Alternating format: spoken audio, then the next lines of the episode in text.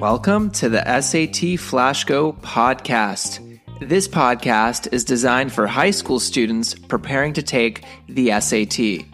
We are going to provide you with the tips and strategies so that you can ace the SAT.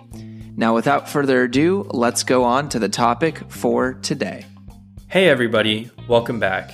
Today, we will be attempting a systems of linear equations problem with three variables.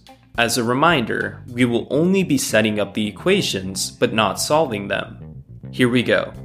For one lucky winner, the possible prizes in the bonus round of a successful game of Jeopardy include a sports car, an all inclusive dream vacation, or an 18 foot recreational motorboat. The sports car costs three times as much as the dream vacation. The Dream Vacation costs half as much as the motorboat. Altogether, the three prizes come out to a total of $60,000. How much does each prize cost on its own? Let's go through that one more time.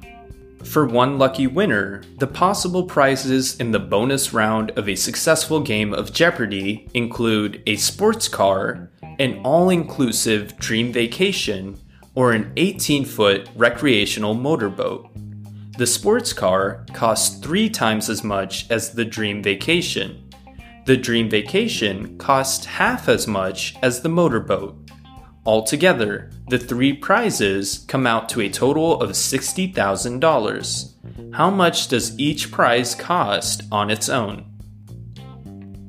Alright, before we begin, Let's make variables that are easy to identify so we don't confuse ourselves midway through setting up the problem.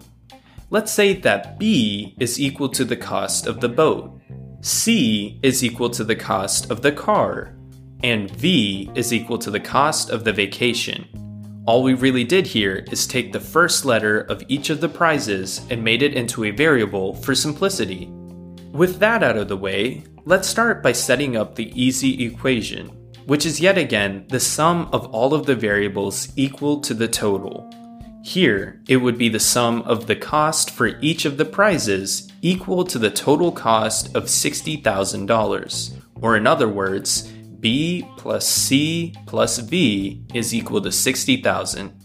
Now let's go through each of the clues in the problem one sentence at a time and transform them into equations. The first sentence that actually contains relevant information is the one that states that the sports car costs three times as much as the dream vacation, which gives us the equation C is equal to 3V. The sentence after this one states the dream vacation costs half as much as the motorboat, which gives us V is equal to 1 half B. However, when dealing with systems of equations, it's often easier to use integers rather than fractions. So by multiplying both sides by 2, we can change v is equal to 1 half b into 2v is equal to b, which will be much easier to apply later on. So to recap our three equations, we have b plus c plus v is equal to 60,000, c is equal to 3v, and 2v is equal to b.